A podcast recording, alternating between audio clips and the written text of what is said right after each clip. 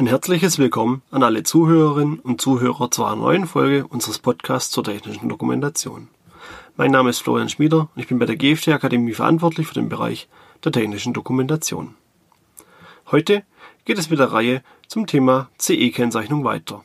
Wie in der letzten Folge angekündigt, betrachten wir heute das Konformitätsbewertungsverfahren. Wie bereits bei der Interviewfolge mit Matthias Schulz erwähnt, findet diese Woche außerdem die TECOM-Messe in Stuttgart statt. Auch wir sind als Aussteller auf der TECOM-Messe vertreten.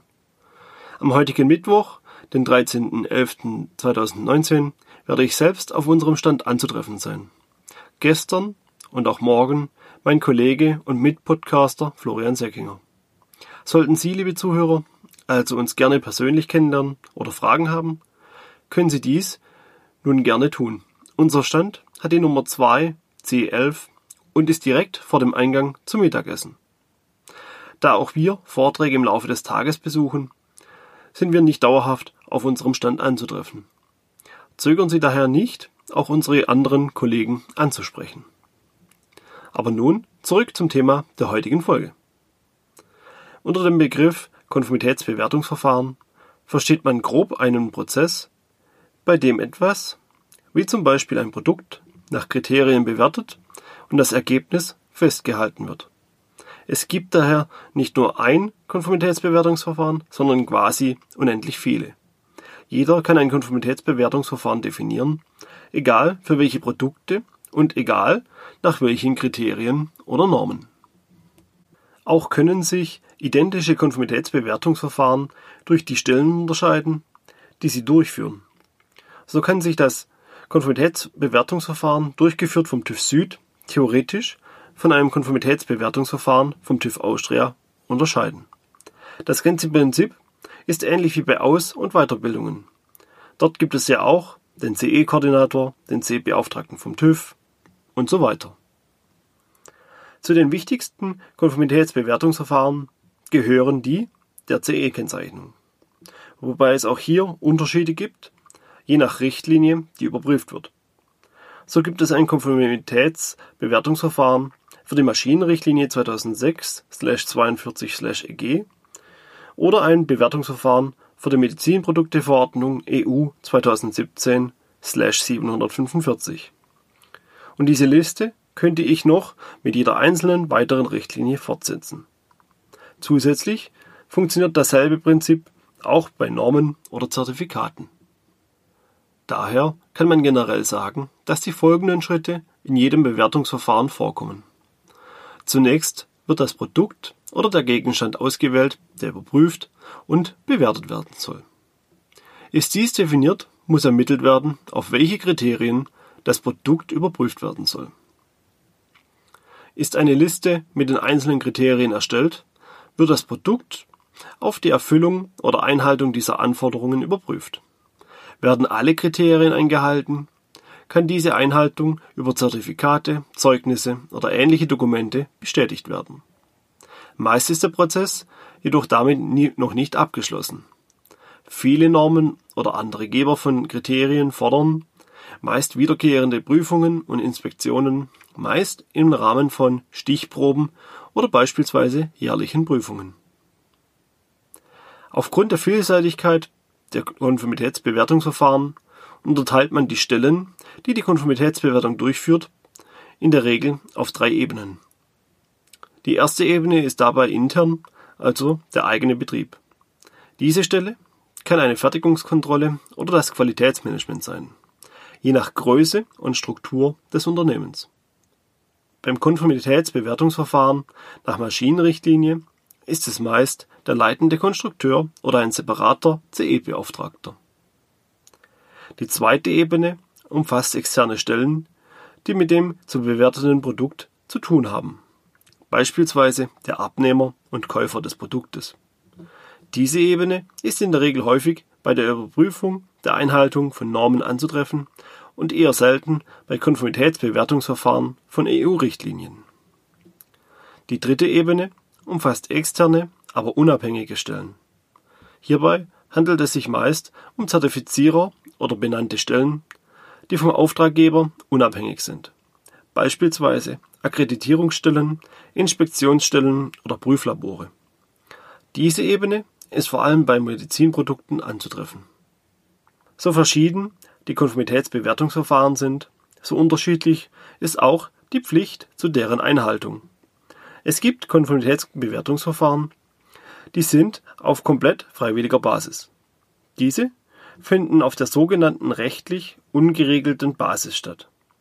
Das sind meist Zertifikatssiegel wie Biolandbetrieb, die nicht vom Gesetzgeber vorgeschrieben werden.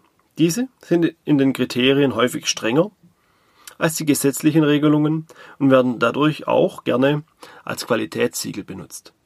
Neben diesen gibt es Zertifizierungen auf gesetzlicher Regelung, auch geregelter Bereich genannt.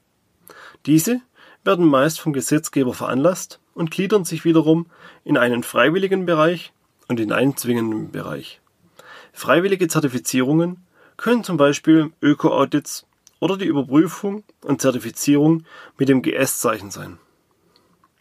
Zu den zwingend vorgeschriebenen Zertifizierungen gehört das Konformitätsbewertungsverfahren im Zuge der Maschinenrichtlinie oder der Medizinprodukteverordnung.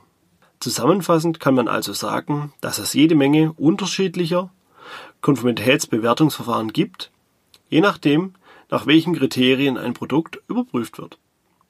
Kommen wir daher nun wieder zurück zum Thema unserer Reihe und widmen uns wieder der CE-Konformitätsbewertung. Diese hat übrigens selbst eine Vielzahl von Namen. Neben CE-Konformitätsbewertung wird sie auch EU-Konformitätsbewertung oder einfach nur Konformitätsbewertung genannt. Gemeint ist aber immer derselbe Prozess. Das Ziel der Konformitätsbewertung ist es, dass der Hersteller eines Produktes ein sicheres Produkt auf dem Markt bereitstellt, das die Anforderungen der jeweiligen Richtlinie erfüllt. Diesen Prozess muss er für jedes Produkt vor der erstmaligen Inverkehrbringen durchführen und dokumentieren. Abschließend erklärt er dies durch die Erstellung und Bereitstellung der Konformitätserklärung und dem Anbringen der CE-Kennzeichnung auf dem Produkt, falls dies in der Richtlinie vorgesehen ist. Diese Verfahrensweise gilt für alle Richtlinien, außer für Produkte aus dem Bereich der Medizinprodukte. Hier besteht die Besonderheit, dass der Hersteller nicht nur die Produktsicherheit nachweisen muss, sondern auch die Wirksamkeit bzw. Leistungsfähigkeit seines Produktes oder einfach ausgedrückt, dass sein Produkt auch eine medizinische Wirkung hat. Diese wird in einer sogenannten klinischen Bewertung nachgewiesen. Erst danach wird von einer benannten Stelle die Berechtigung erteilt, die CE-Kennzeichnung anzubringen. Ich werde jetzt auf die wichtigsten Schritte und Dokumente im Konformitätsbewertungsverfahren eingehen. Im Zuge von weiteren Folgen der Podcast-Reihe werde ich detaillierter auf die einzelnen Punkte eingehen. Heute soll es erstmal eine grobe Übersicht dazu geben. Der erste Schritt eines Konformitätsbewertungsverfahrens ist natürlich erst einmal die Definition der zu bewerteten Kriterien. Denn nur wenn diese definiert sind, kann ein Produkt danach überprüft werden. Möchte man also ein Produkt, beispielsweise nach Maschinenrichtlinie, mit der CE-Kennzeichnung versehen, muss man die Richtlinie nach den Anforderungen durchforsten. Neben der Maschinenrichtlinie müssen auch andere Richtlinien oder Normen berücksichtigt werden, wenn diese auf das Produkt zutreffen. Am besten werden diese Anforderungen gesammelt und in Listen zusammengetragen. Auch sollten zutreffende Gesetze berücksichtigt werden, wenn diese in Zusammenhang mit dem Produkt gelten. National geregelte Gesetze wie die Arbeitssicherheit können sich je nach Mitgliedstaat der EU im Detail unterscheiden, was beispielsweise bei der Konstruktion und dem Design von Produkten bereits berücksichtigt werden muss. So sind die gesetzlich festgelegten zu hebenden Gewichte beispielsweise in den nördlichen Staaten wie Finnland in der Regel niedriger definiert als bei uns. Also muss dies bei der Konstruktion und dem Design einer Maschine berücksichtigt werden, wenn diese dorthin verkauft werden soll. Der nächste größere Schritt im Zuge des CE-Konformitätsbewertungsverfahrens ist die Durchführung einer Risikobeurteilung inklusive Risikoanalyse und Risikobewertung. Ich werde an dieser Stelle jetzt nicht weiter darauf eingehen, da dies dann in der Detailfolge bzw. es bereits ausführlich von meinem Kollegen in der Reihe Risikobeurteilung erläutert wurde. Nach der Risikobeurteilung muss das Produkt entsprechend den Anforderungen der Richtlinie gemessen und überprüft werden. Dazu gehören dann beispielsweise auch Messprotokolle zur Lautstärke, Vibration und ähnlichem.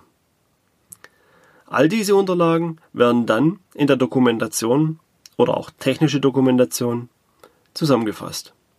Hier gehört nicht nur die Betriebsanleitung dazu, sondern auch die Messprotokolle, die Risikobeurteilung, technische Unterlagen, Zeichnungen, Zuliefererdokumentationen und viele weitere Dinge. Sollten Sie zu dieser Stelle genauere Informationen benötigen, empfehle ich Ihnen die entsprechende Folge meines Podcasts zum Thema technische Dokumentation. Nachdem Sie die technische Dokumentation zusammengestellt haben, müssen Teile davon noch unter Umständen übersetzt werden denn die meisten Richtlinien fordern inzwischen, dass die begleiteten Unterlagen in die Amtssprache des jeweiligen Mitgliedstaates übersetzt werden müssen. Sollten Sie also Ihr Produkt in einen anderen Mitgliedstaat verkaufen möchten, so müssen Sie die begleiteten Unterlagen in die jeweilige Sprache übersetzen. Und dazu gehört auch die Betriebsanleitung.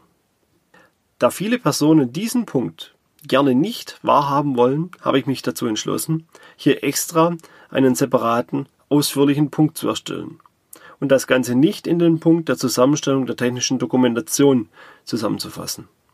Also nochmal für alle. Die Übersetzung der begleiteten Unterlagen gehört zum Konformitätsbewertungsverfahren. Alle Unterlagen müssen in die Amtssprache des Verwenderlandes übersetzt werden. Und für diejenigen, die jetzt argumentieren, dass Englisch ja häufig als Amtssprache gelistet ist. Die Produktsicherheitsrichtlinie, aka Produktsicherheitsgesetz fordert, dass Dokumente in einer für den Anwender verständlichen Sprache ausgeliefert werden. Solange Sie also nicht sicherstellen können, dass der Anwender Ihres Produktes, also beispielsweise die rumänische Hausfrau, nicht Englisch kann, müssen Sie die Anleitung in Rumänisch ausliefern. Machen Sie das nicht und bringen Sie trotzdem die CE-Kennzeichnung an, so begehen Sie eine Straftat. Und die möglichen Folgen hatte ich ja bereits in der letzten Folge der Reihe erläutert. Aber nun wieder zurück zum Konformitätsbewertungsverfahren. Die letzten beiden Schritte sind in der Regel im Vergleich zu den vorangegangenen schnell erledigt. Sollte die Richtlinie eine Kommunikation und Abstimmung mit Behörden vorsehen, so müssen Sie diese ebenfalls durchführen. Und wenn dieser Punkt ebenfalls erledigt ist, dürfen Sie die Konformitätserklärung oder ein entsprechendes, gleichwertiges Dokument wie die Einbauerklärung unterschreiben und die CE-Kennzeichnung am Produkt anbringen. Und somit ist das Konformitätsbewertungsverfahren abgeschlossen. Und nun sind wir auch wieder am Ende der heutigen Folge.